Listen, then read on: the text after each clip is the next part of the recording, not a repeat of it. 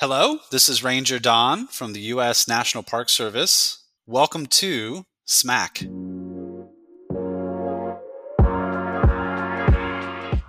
Hi, everyone, and welcome back to another episode of SMAC, your hospitality podcast.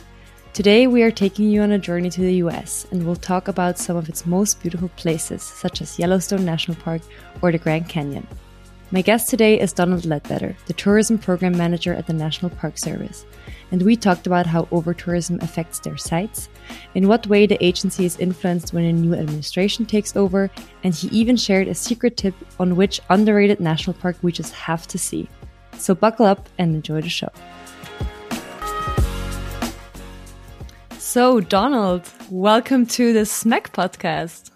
Thank you, Patrizia. It's wonderful to be here. I'm really flattered to have this opportunity. Well, it's us that is flattered, or it's me. Um, and baby, let's just jump right in with a little icebreaker question that I thought of. Um, obviously, you know, when I knew that you were going to be my guest today, um, I just had to write that question down. And it's basically just what's your favorite national park experience that you've had? Because I imagine you must have been to so many like breathtaking, you know, um, places. So is there anything top of your mind where you, you know, would say that this is for now the most uh, amazing experience you've had? Great question. I get that a lot. And I think for anyone who is in the travel or hospitality sector, it's a difficult question, isn't it? So my answer is a little bit of a cheat. I spent most of my 20s, about eight years or so, working on expedition cruise ships, very small mm-hmm. cruise vessels. I worked in a lodge in Wyoming. I was a camping tour guide. I led trips all over the United States and Canada. So during those years, I visited many national parks and public lands and other places, some of them multiple times. So, really, the big memory for me is this kind of compressed experience just in a couple of years. I got to see Glacier Bay National Park in Alaska from small cruise ships to Acadia National Park in Maine to the Everglades to Grand Canyon. So many of the, the wonders of our park system I got to see fairly quickly. So it's kind of a, a general impression I have of this mm-hmm. very busy couple of years that was very impactful on me. So, yes, you just cheated. so, if you had to just you know maybe something that surprised you or something that you know you, it's just a moment that you'll remember forever can you pin one down or is it really just impossible over those eight years? I'll give you one. I mentioned glacier bay national park mm-hmm. in alaska. It's an incredible landscape. Much of the park is only accessible via water and cruise mm-hmm. ships do visit glacier bay. You can also kayak or paddle or take other smaller boats in Glacier Bay. And it's an amazing landscape where glaciers are meeting the water, are meeting the ocean that, mm-hmm. that's up in Glacier Bay. And especially on a small ship, it can be very quiet. So these very quiet moments of just sitting the boat in front of a glacier and watching it calving mm-hmm. and watching these cascades of ice break off, looking for bald eagles in the sky uh, the silence of this very cold, you know, northern landscape mm-hmm. left a, a very strong impression on me. See, now you painted a perfect picture for all of our listeners. Uh, and now I'm very happy with your answer. Thank, Thank you. you. very much for sharing that. It sounds amazing. Um, so let's dive a little bit deeper. Uh, we just heard you, you know, say that you're the tourism program manager, and that sounds great. But you know, it's always what's most um, interesting for us is what's behind a title, right? So maybe you can take us on a little journey and just uh, tell us what a normal day in your life looks like. And um, yeah, just tell us a little bit about your to dos. sure, sure. Yeah. So I think tourism program manager, I, have thought about changing that. It's a little bit of a, a misnomer. I'm kind of a tourism analyst, strategist, subject matter expert for the U.S. National Park Service. So I work in our headquarters in Washington, D.C. And what I try to do is help the agency think strategically about tourism trends or networks or partnerships or data and statistics and what's going on in the larger context of travel and tourism and help us use that information to inform our planning, our decision making, our partnership strategies. So a typical day, I might uh, do something that's kind of on my own. I might engage with a tourism industry nonprofit or association. For example, in the United States, there's a group called the American Indian Alaska Native Tourism Association. They work with tribes on tourism development, and we as an agency have a relationship with them. So I might be on a planning or a check in call with mm-hmm. that organization. Then I might pivot to a park specific project. Let's say a park is analyzing what to do with a historic structure. Maybe it's a historic house that's part of a park unit that belonged to some important historical figure and they're trying to figure out how much should we invest in it what might the house experience look like and i might chip in a little bit and think about some tourism demand assessment you know kind mm-hmm. of think about the market assessment for that kind of experience I might turn around and be putting together a presentation with some statistics and some forecasting and some kind of news about travel and tourism. I have a newsletter I publish every two weeks. So it's a variety of things I do to try to, again, help the agency think strategically and in an, in an informed way about tourism. Well, I think you should definitely change your title to like tourism expert and strategist or something like that because that sounds super, super interesting and also super important for you know the National Park Service agency. So I really think uh, you should talk to someone higher up to modify that uh, that that title. But super super um, diverse as well, like your you know mm-hmm. your your um, activities and. Um, maybe to just zoom out a little bit um, now you talked about your position but just for us and our like our listeners to understand what does it like what do the national park services do like what kind of what does it cover because i think it's it doesn't only cover like national parks but also historic sites like you just said right so um maybe yeah just if you could explain a little bit the scope of what you guys um, are in charge of yeah absolutely so in the united states the national parks actually came before the national park service Mm-hmm. So the the first national park was established in 1872, and that was Yellowstone National mm-hmm. Park, world famous, right? This bureau wasn't established until 1916, so there was a period of time where we had about 30 yeah. something national parks without a bureau that was mm-hmm. managing them all together. They were managed by other agencies and the, the federal government. So this agency, the National Park Service, has been around for a hundred and 7 mm-hmm. years or so. And we are part of a larger cabinet in the United States called the Department of the Interior. And that larger department has responsibility for lots of public lands and waters in the United States, lots of different uses from energy production to fish and wildlife management to protected areas like national parks. So we are an agency that manages this national park system. It's the most famous part of what we do. And that system has 424 units in the entire system. It's very big. I think it's a lot bigger than, yeah, than most people are aware of.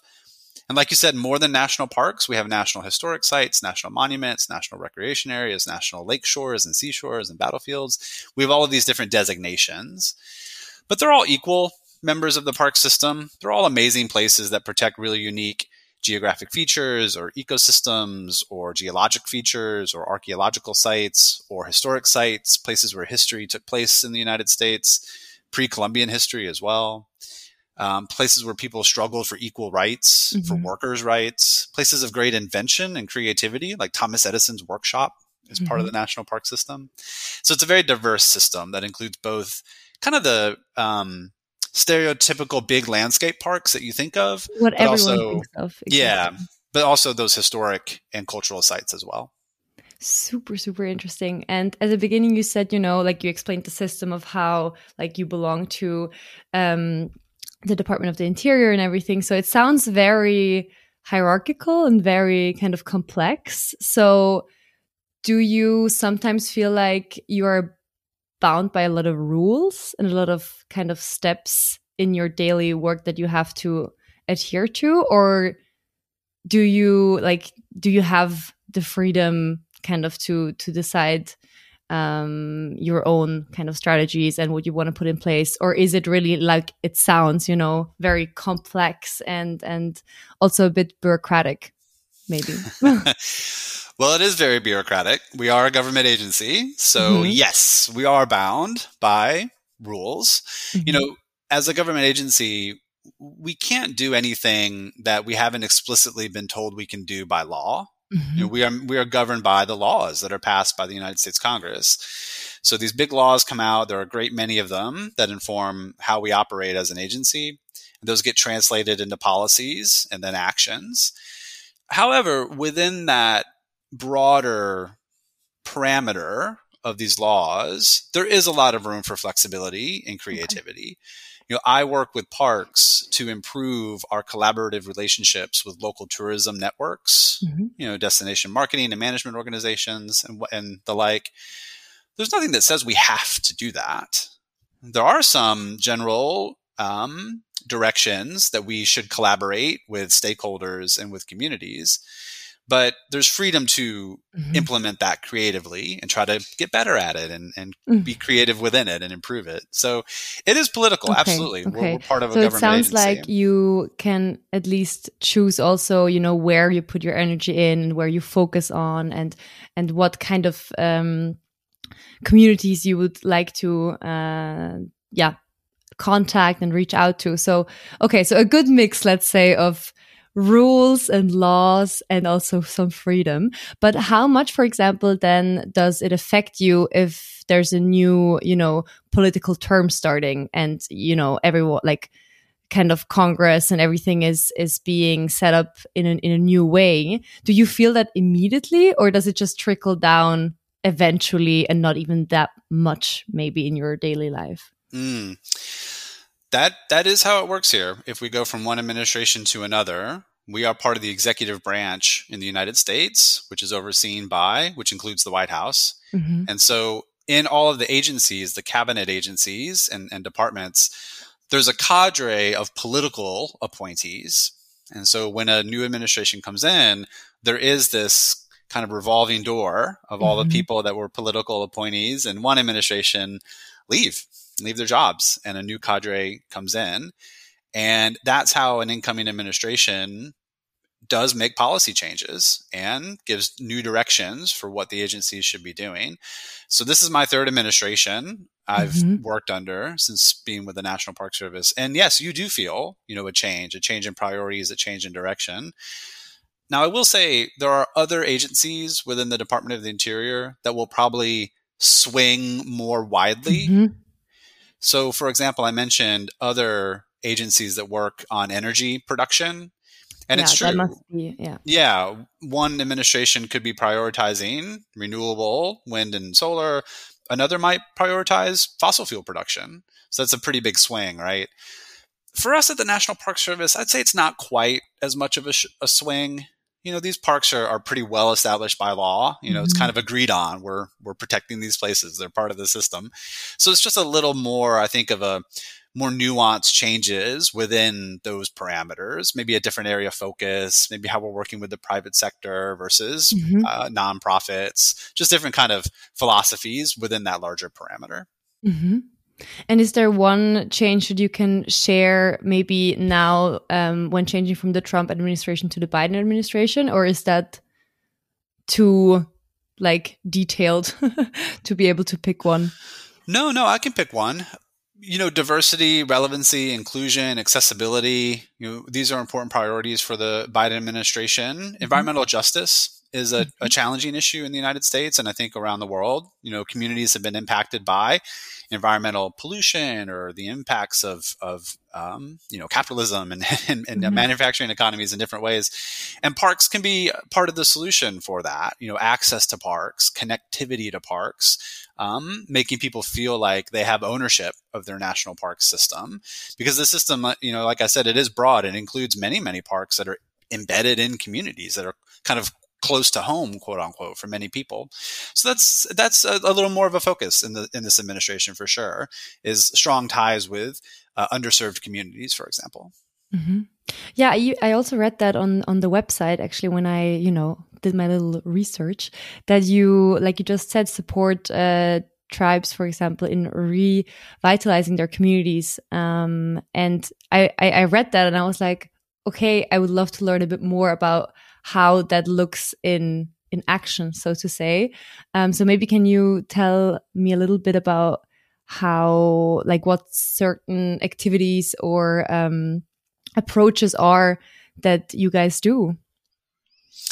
Absolutely. And for that question, I, am glad you asked because I get to highlight some of the other work that the National Park Service does. Mm-hmm.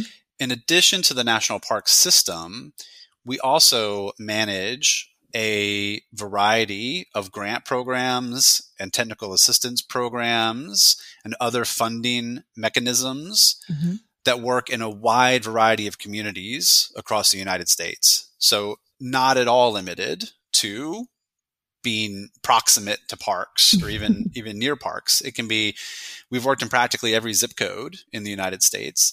So one example is we have a technical assistance program, little little wonky, but it's called Rec- uh, uh, Rivers, Trails, and Conservation Assistance.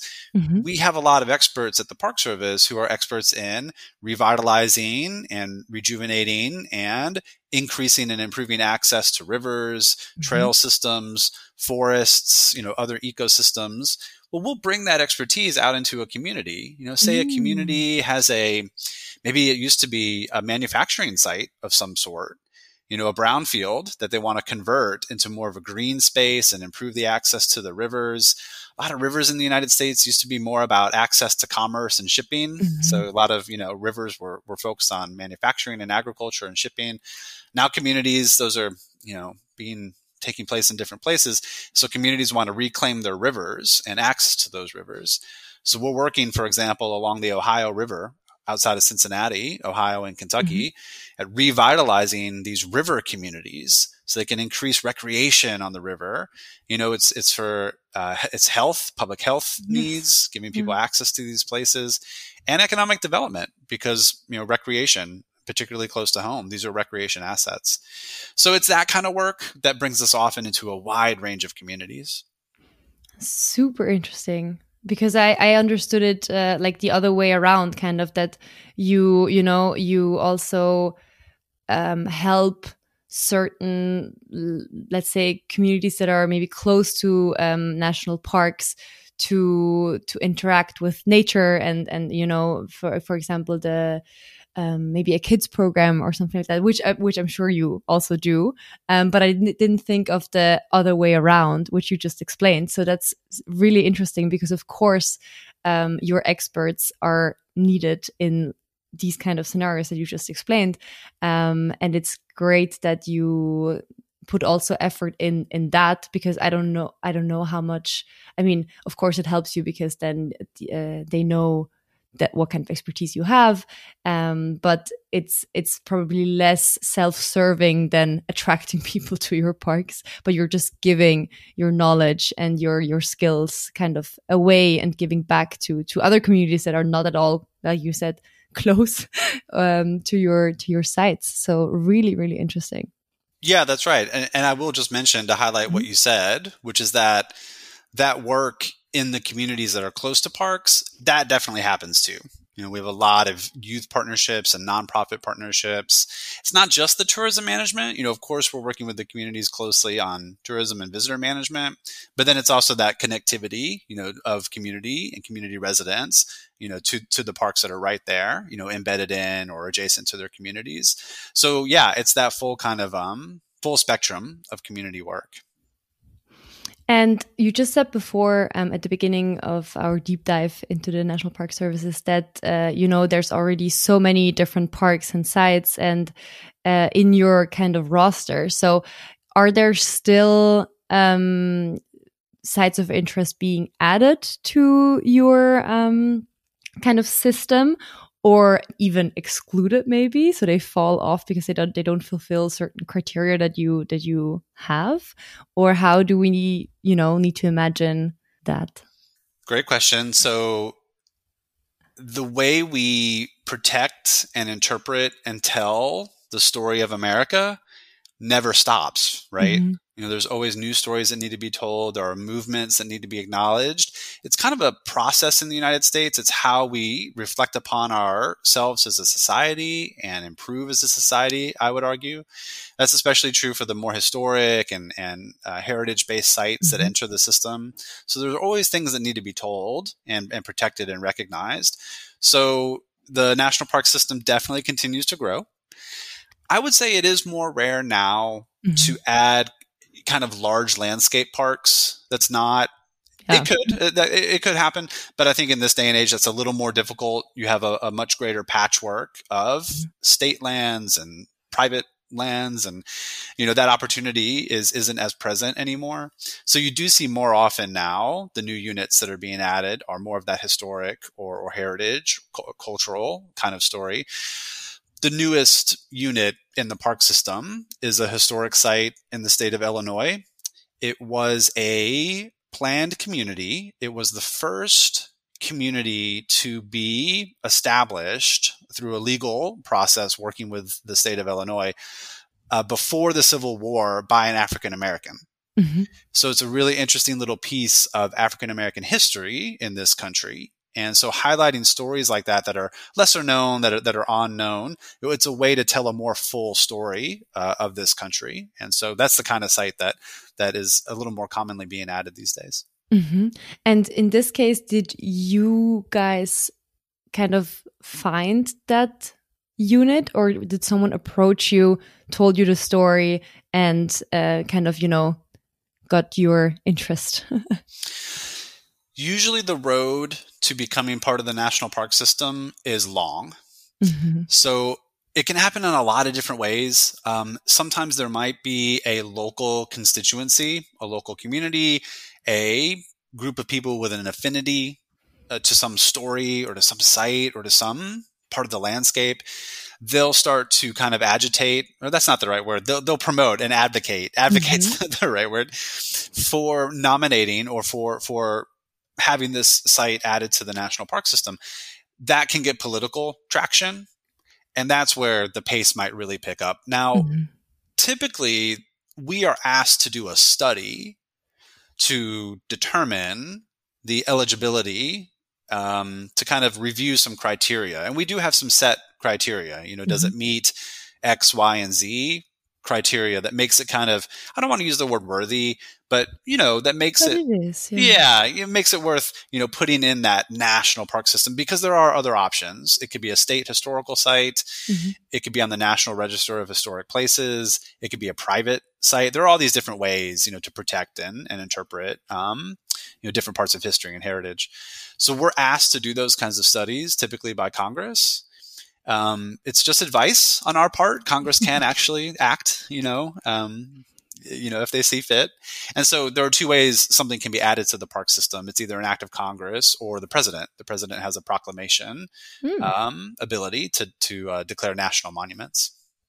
Do you remember uh, a time where that happened, where the president just picked a site oh, to be added? I, yeah, I mean, President Biden, he's done it at, at least. I'm thinking one, two, three, four gosh, I'm I'm I'm struggling to remember off the top of my head how many times he's done it, but it's pretty typical in most administrations. The president will declare at least a handful of national monuments. Some administrations more than others, just depends on how much of a priority or a thing it is mm-hmm. for them.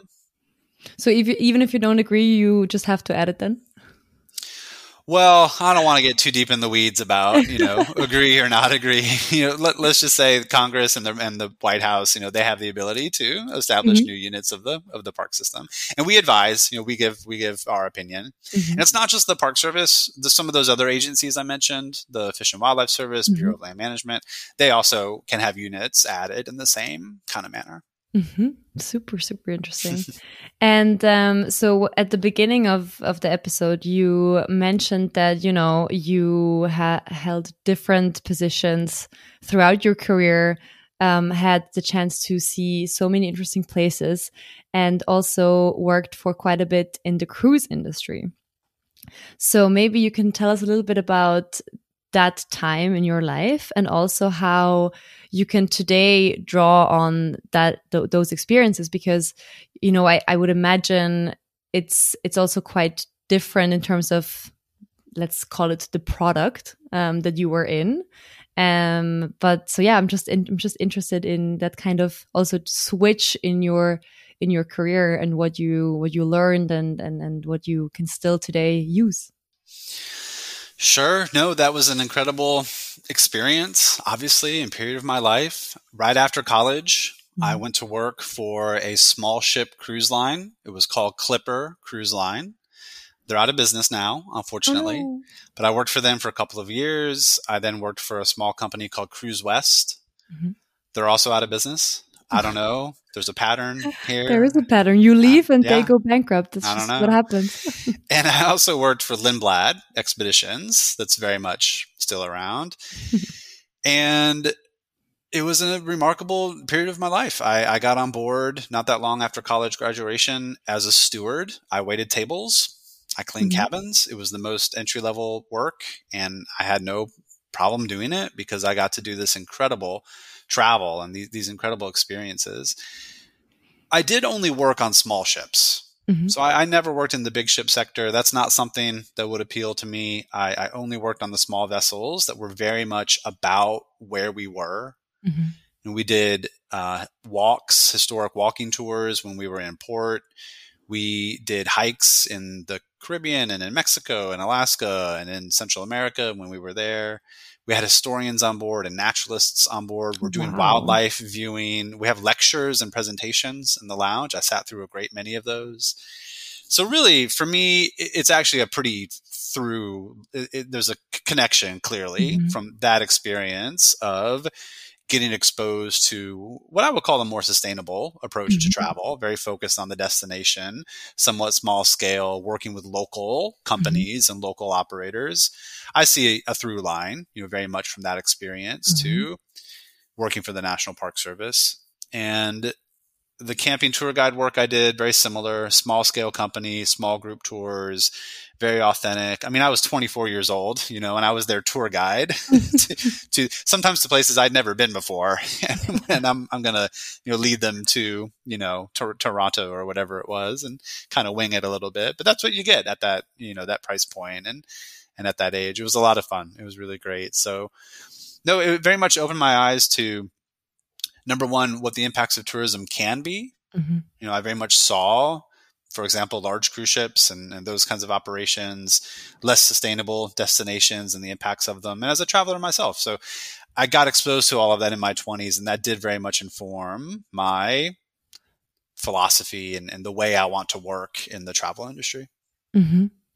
Super interesting because, of course, my mind immediately went to you know the big cruise ships and that kind of approach to um, traveling by boat, uh, they're okay. We're gonna stop here. You all have I don't know 24 hours. Come back at that and that time, and then we leave again. And it's very much like a drop off kind of approach where there's not a face to face or or kind of a taking by the hand and really showing the guests or or the travelers you know what what it means to be in this place and what significance is behind it. So I'm I'm glad to hear that you um, had such a different kind of approach, like the companies you worked for. You know, it sounds very much like you said, more authentic and also more memorable. I'd say.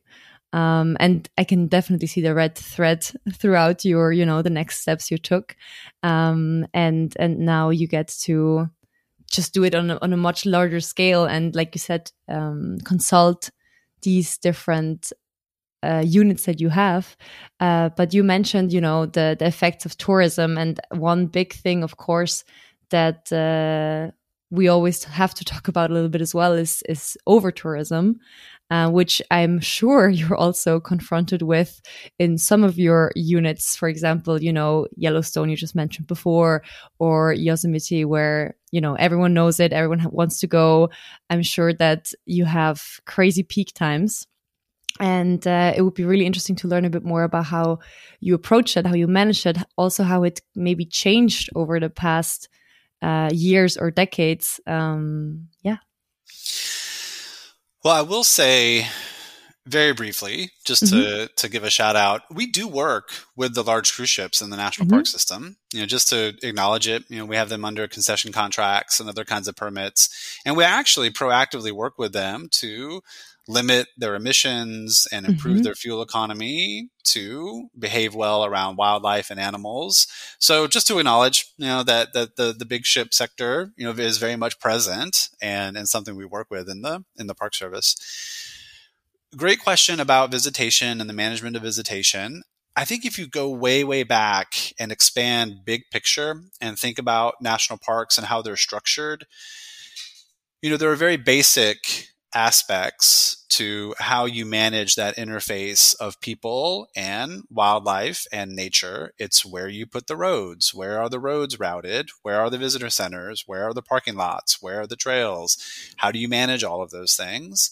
And one really interesting thing about the US national park system is that a lot of the roads in the park system were built decades ago mm-hmm. when our knowledge and the sophistication of what we knew about the complexity of ecosystems wasn't as much of a priority and wasn't as as as full. We didn't know as much as we know today. For example, they were built very much for their scenic views, mm. for the mm. viewscape and that touring experience. It's true they were very much built, especially in the 50s and the 60s post World War II, for that kind of automobile touring experience. And we've subsequently made changes as we've become more sophisticated and attuned to the needs of ecosystem protection. So in Yosemite, for example, there's an area called the Mariposa Grove, which is mm-hmm. these old, gigantic trees, absolutely gorgeous, just stunning. There used to be a road I mean, that's it, a road is is too expansive to describe. A, a track yeah. that wound its way among the trees, and we had a tour. We had a little like tour mobile, right, with, with a, a driver up front, like little carts, and, and you you sat in this, and it, it wound its way among the trees a couple years ago, we launched a big project. We removed all of that. We took mm-hmm. all of that out and we moved the parking lot for Mariposa Grove much further away from the Grove.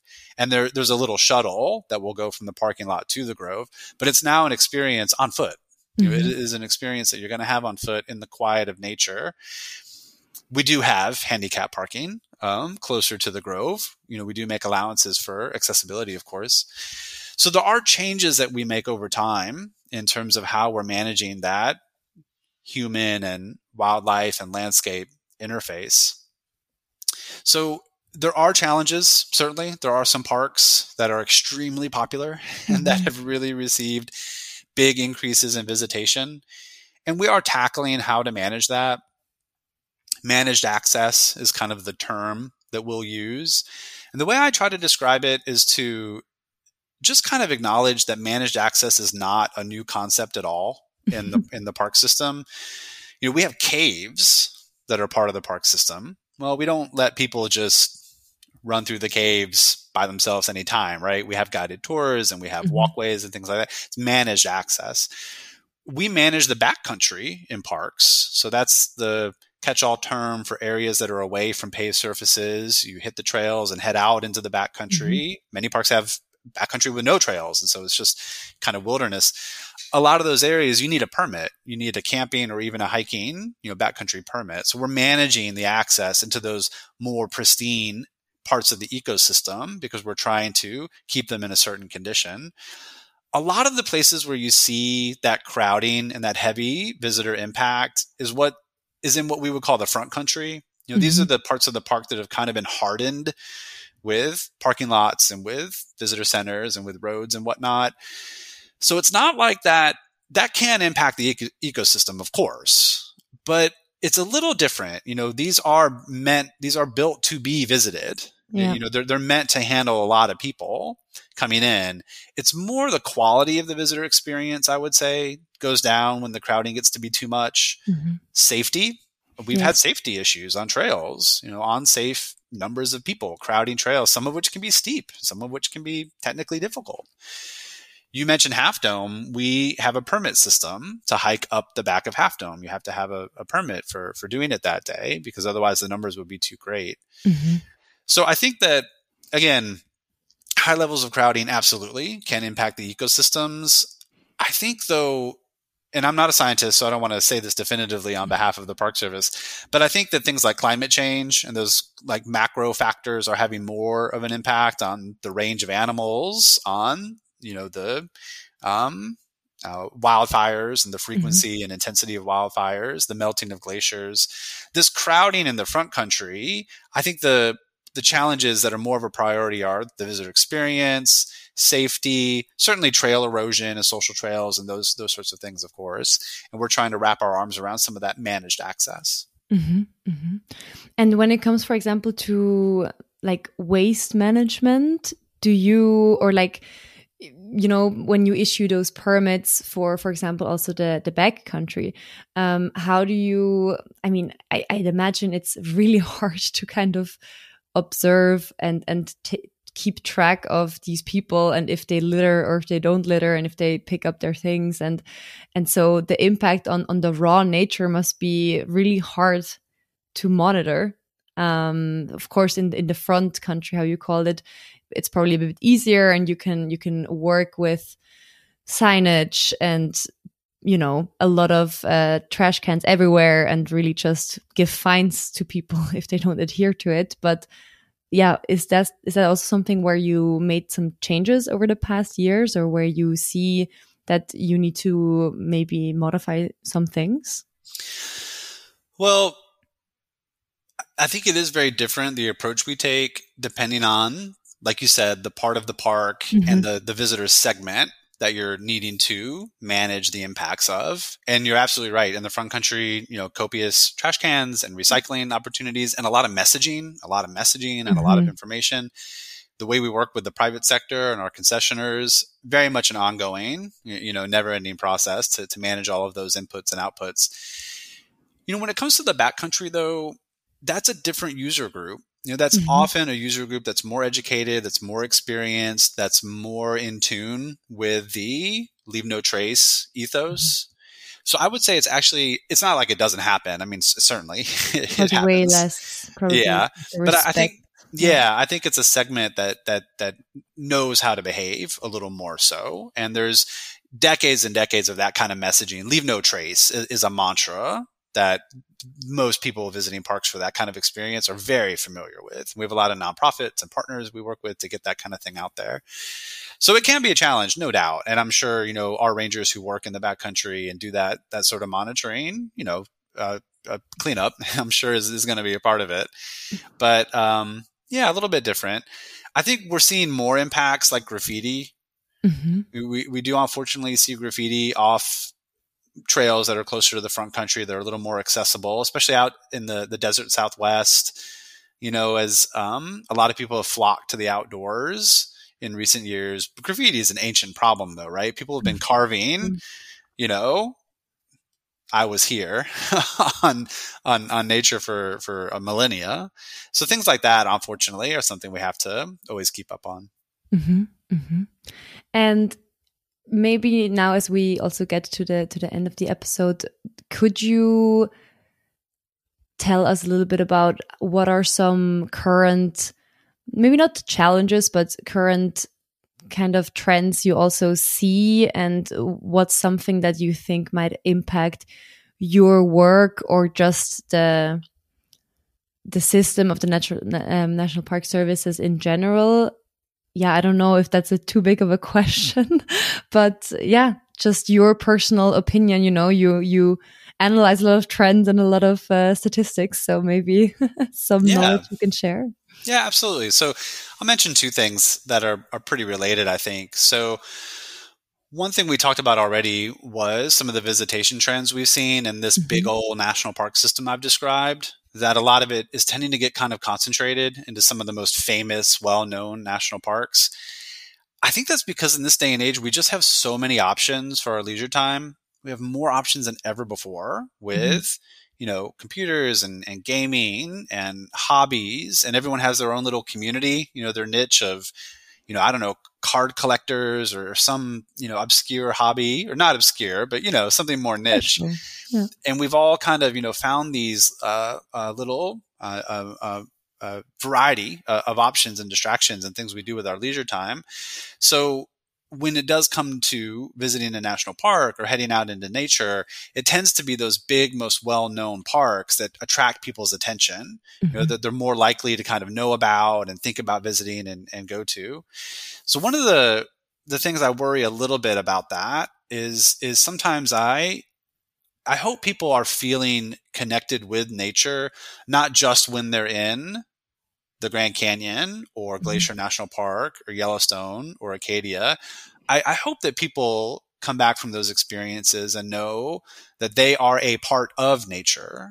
You're never not in nature. Nature is around you 24 hours a day. We are all part of, you know, the biome of this planet, right? Mm-hmm and that's sometimes something I worry about is how parks have kind of segregated us from nature in a way, like in a mental construct, like, oh, I go over to a park and I'm in nature. And you mm-hmm. may not mm-hmm. feel that quite as much when you're at home. So that's something I worry about because of climate change. And I, I hope people see how some of the most direct and immediate impacts of climate change are being experienced in our national parks. Mm-hmm. Glacier National Park probably won't have any glaciers by the end of the century. It's crazy. Yeah. Joshua Tree National Park may not have Joshua trees because of the the heat and the changes in temperature and the intensity of wildfire. Yosemite National Park sometimes closes for days on end because of wildfires. So that's something I want people to be thinking about is these are amazing places to travel to and experience, but we need to be reducing our footprint, obviously. We need to be More thinking about yeah. how we travel every single day. Just because you go on vacation, you shouldn't turn off your, your brain about thinking about your impact on the planet. So I really encourage people to be thoughtful you know, travel maybe close to home or via mass transit as often as possible. That's a little more difficult in the United States because it's so big mm-hmm. here. But if you're going to do one big trip, you know, maybe, you know, one long haul trip a year and really stay for quite a while. You know, don't try to jump around and see too much and take smaller flights within that big trip. You know, concentrate your trip and really immerse yourself in a destination. I think that's a good balance for yes experiencing this amazing wonderful world and these amazing parks that are so great but also you know trying to do our part for for the planet and for for mm-hmm. everybody that has to live in this biome so that's my wish is that people are making connections between their their park experiences and, and their daily lives and some of these mm-hmm. 21st century challenges we have mm-hmm. that they come back basically inspired by the beauty that they've just seen to change maybe daily habits to protect not only, of course, you know, those incredible parks, but also, you know, the part, the, the garden or the park next to your house. So just that you, you really make that connection, like you said. Absolutely. Absolutely. And um, now you just, you already mentioned a little bit, but is there, as my last question, I, I thought, you know, I have a little trick question again for you, so please don't cheat. um, is there one, you know, apart from the really big parks everyone knows, you know, those names where, yeah, everyone kind of sees a picture immediately. Um, is there one site or one unit of the system that you think doesn't get enough credit and that you would recommend to all of us if we're in the US the next time to visit? I'll even give you two. Very good. So, to make up for that, so in Northern California, you can fly to Portland and Oregon and then take a wonderful two week road trip down through Oregon and then into Northern California. The Redwoods National and State Parks, it's a combination national park and state park system. The Redwoods on the coast of Northern California, it's jaw dropping because it's some of the tallest, most massive trees in, in the world juxtaposed with the coastline. It's right mm-hmm. there up against the coast of Northern California. I love the ocean, worked on those boats for a while, right? So for me, that juxtaposition, it's mm-hmm. just so inspiring and it's rainy all the time. I love that kind of overcast weather. So Redwoods in Northern California, it's a UNESCO World Heritage Site as well. Mm-hmm. And then also in Northern California, you could also head over to Lassen Volcanic National Park in Northern California, Lassen Volcanic. Think Yosemite, I'm sorry, not Yosemite, think Yellowstone ish. Mm-hmm. Big uh, alpine landscape, big mountains formed by volcanoes, mm-hmm. three different kinds of volcanoes in the park. It's also located at a place geographically where three different ecosystems come together. Oh wow. You know, it's kind of a deserty, high desert to the east, and then you've got the Sierra Nevada mountains on the south, and then you have the Cascade Mountains going north, and it all kind of comes together to form this very unique and varied and dynamic landscape called Lassen Volcanic. It's just amazing. You can spend days there doing some wonderful hiking, small communities around, great camping. There's some, you know, huts and cabins and that sort of thing. I, I think it's amazing. I would go there over Yellowstone. Yellowstone's amazing too, but I, I would probably go to Lassen, you know, more quickly than I would go to Yellowstone, just because it's lesser known and not quite as crowded. Very good. So now I know where my next long haul trip uh, is going to be too. There you go. Thank you so much for sharing all those insights and your little, you know, secrets. And uh, yeah, it was an honor having you on the podcast. I hope you had fun. And thank you so much for taking the time. Thanks for having me. It was a real pleasure. That's it for this episode, everybody. Thank you for tuning in. Don't forget to share your thoughts on this episode and everything else that is going on at Smack with us by checking out our website at smack.media or connect with us on LinkedIn, YouTube, or Instagram. We'll see you next time.